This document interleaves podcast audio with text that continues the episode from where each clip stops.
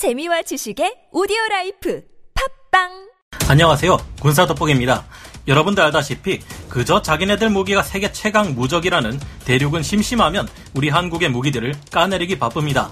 그들은 자신의 96식 전차가 미국의 M1A2 에이브람스 전차를 능가한다느니 자신들의 PLZ 05 자주포가 한국의 K9 썬더 자주포를 압도한다느니 하는 말을 쉽게 하지만 실상은 전혀 다릅니다. 성능뿐만 아니라 수출 시장에서도 이제는 그들의 거품이 드러나고 있는데요. 대륙의 입장에서는 이런 말을 함부로 늘어놔서는 안 된다는 증거가 또 한 번 전 세계에 공개되었습니다. 파키스탄은 대륙에게 있어서 가장 친밀한 국가인데요. 그런 만큼 파키스탄은 대륙에 054 AP 호위함 4척을 도입해 주력 전투함으로 쓰고 있고 위안급 잠수함의 다운그레이드형인 S-20 잠수함을 8척이나 도입해 해군의 주력 잠수함으로 쓰고 있습니다. 파키스탄 공군에서는 JF-17 전투기를 대륙과 공동 개발해서 쓰고 있죠. 이제 육군에서도 대륙의 수출형 전차인 VT-4 전차 292대와 HJ-10 휴대용 대전차 미사일을 세트로 10억 달러의 거금에 구매하고 있는 중입니다. 그런데 얼마 전인 9월 초 인도의 언론인 아시아넷 뉴스닷컴이 이런 기사를 냈습니다.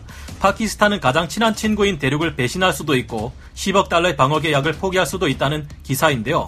대륙과 아주 친밀한 국가인 파키스탄조차 성능이 떨어지는 대륙의 VT-4 전차를 계약하지 않겠다고 했으며 앞서 이전에 도입해 운용하고 있던 대륙의 T-85 전차의 업그레이드 문제에 관해서도 마찰을 빚고 있다고 합니다. 반면에 우리 한국의 K2 흑표 전차는 최근 세계에서 두 번째로 강력한 전차라는 명예로운 타이틀을 얻었으며 파키스탄과 적대 상태에 놓인 인도에서 무려 1770대나 도입할 가능성이 점쳐지고 있는 상태입니다. 한국의 K2 흑표 전차와 대륙의 VT4 전차가 실전에서 맞붙을 줄 알았는데 어쩌면 그럴 기회가 사라지고 대신 우크라이나의 T-84 오플롯 전차가 K2 전차와 붙을지도 모르겠는데요. 수출 시장에서 대륙의 VT4 전차와 한국의 K2 흑표 전차의 최근 행보를 비교해 보겠습니다. 전문가는 아니지만 해당 분야의 정보를 조사 정리했습니다. 본의 아니게 틀린 부분이 있을 수 있다는 점 양해해 주시면 감사하겠습니다. 민감한 사안 때문에 중국을 대륙이라 표현한 점 양해 부탁드립니다. 파키스탄이 대륙에 VT4 전차 계약 파기를 원하는 이유.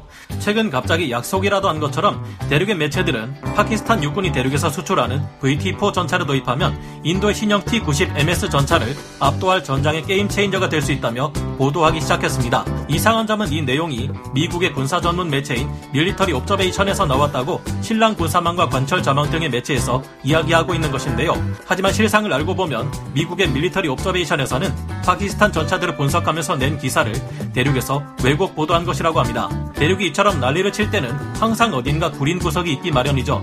역시나 이번에도 마찬가지입니다.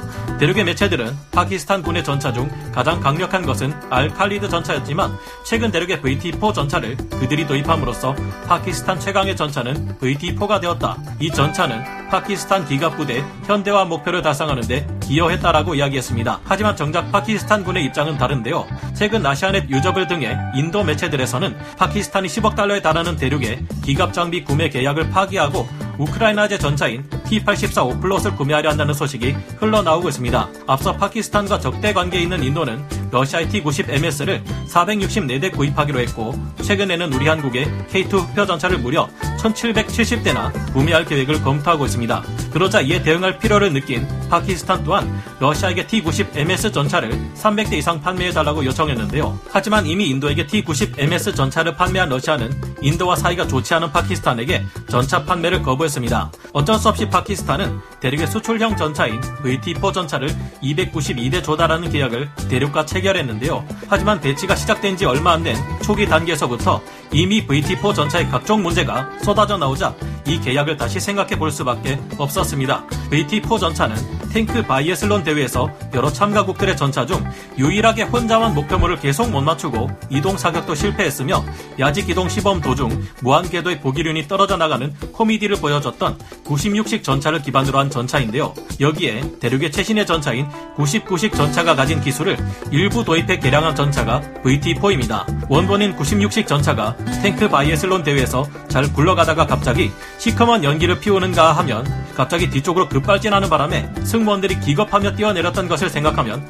별로 놀랄 일도 아닙니다. 그나마 이 전차들은 관리 상태가 좋은 것들이었다고 하니 그 96식 전차를 개량한 VT-4 전차의 수준이 어떨지 알만하죠.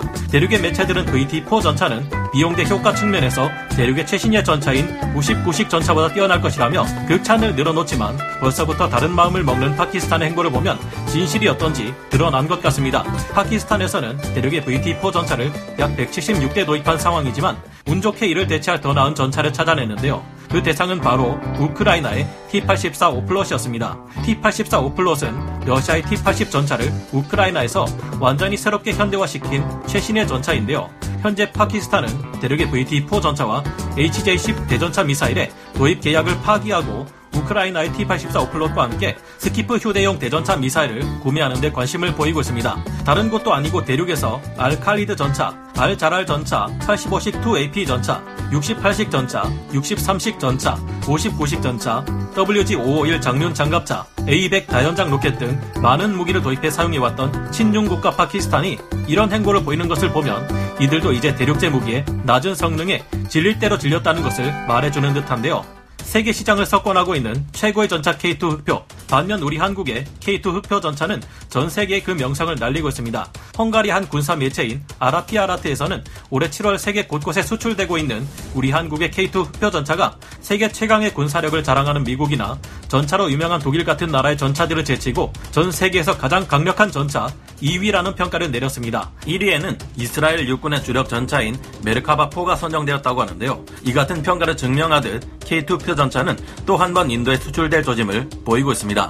그것도 이번에는 20조 원 규모에다가 1770대나 되는 엄청난 수량이기에 큰 관심이 쏠리고 있는데요. 인도는 현용 주력 전차인 T-72 아제야 2400대를 대체할 신형 전차 1770대를 도입하는 차기 신형 전차에 관한 입찰 공고를 내년 내고 2025년까지 사업자를 선정할 것이라고 합니다. 대륙과 대치 국면 중에 있는 인도 정부가 이번 사업에서 요구하는 기술 수준은 상당히 높은 것으로 전해집니다. 기동력, 화력, 방호력, 전술 지휘 자동화, 기술 이전 등 5개 항목을 충족해야 하는데요.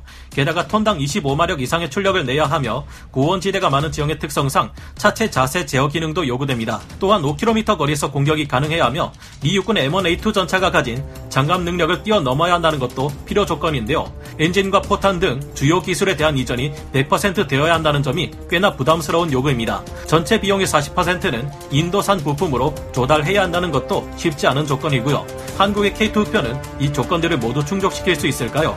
K2 흑표 전차는 주포인 120mm 활강포와 자동 장전 장비를 탑재하고 있어 빠르게 이동하면서도 후속탄을 신속하게 장전할 수 있습니다. 또한 미래 전장에서 큰 역할을 하게 될 전술 지휘 통제 체제 능력도 뛰어나며 네트워크 기반의 전장 정보 시스템이 탑재되어 있어 적군과 아군이 혼잡하게 뒤섞여 있는 전장 상황에서도 능률적으로 작전 수행이 가능합니다. 최첨단 조준경과 표적 전시기 등 관측 능력을 향상시키는 첨단 제품도 구비되어 있어 야간이나 전후 상황에서도 원활한 작전 수행 능력을 발휘할 수 있죠. 게다가 능동 방어 장비를 탑재하고 있어 날아오는 포탄을 직접 요격해 무력화시키는 등 뛰어난 방어력을 가지고 있으면 물론 1500마력의 엔진이 탑재되어 있어 높은 기동력을 보입니다. 프레임에다 바퀴를 고정해 울퉁불퉁한 지형에서도 쉽게 움직일 수 있게 하는 유기압 현수 장치가 탑재되어 있어 험난한 지형에서도 원활한 기동력을 발휘할 수 있는데요. 잠수 도화 장치를 활용해 표심 4.1m 깊이의 강도 자체적으로 건널 수 있습니다. 최신의 전차가 갖춰야 할 뛰어난 전투력에 험난한 지역이 많은 한반도에 특화되어 있는 장점까지 합쳐진 덕에 K2 흑표는 수출 시장에서 인기를 끌고 있는 듯한데요. 현재 인도의 차기 전차 사업을 위해 검토되고 있는 후보는 4개 기종으로 K2 흑표 외에도 러시아의 T14 아르마타, 프랑스의 AMX-56 르클레르, 우크라이나의 T-84 오플롯, M이 그 후보입니다. 앞으로 독일과 영국, 미국의 방산 업체들도 입찰 참여를 검토할 것으로 보이지만 업계에서는 결국 이 사업이 K2표와 AMX56의 2파전이 될 것으로 예상하고 있습니다. 기술 이전을 극도로 꺼리는 다른 기종들과 달리 비교적 유연한 협상 태도를 보이고 있기 때문인데요. 우리 한국은 K2 자주포 납품을 통해 방위 산업 방면에서 인도와 더욱 가까워진 관계이며 K2표의 성능이 경쟁 모델들과 비교해 뒤지지 않는 만큼 입찰 가능성이 높은 것으로 점쳐지고 있습니다. K2표는 이 사업에서 승리를 거머쥐고 1770대 20조 원 수익의 쾌거를 달성할 수 있을까요? 부디 K2표가 성공해서 대박을 터뜨리기를 바라고 우리에게 위협이 될 수 있는 대륙의 무기 수출은 더욱 잘 안 되길 바라봅니다. 오늘 군사 돋보기 여기서 마치고요. 다음 시간에 다시 돌아오겠습니다. 감사합니다. 영상을 재밌게 보셨다면 구독, 좋아요, 알림 설정 부탁드리겠습니다.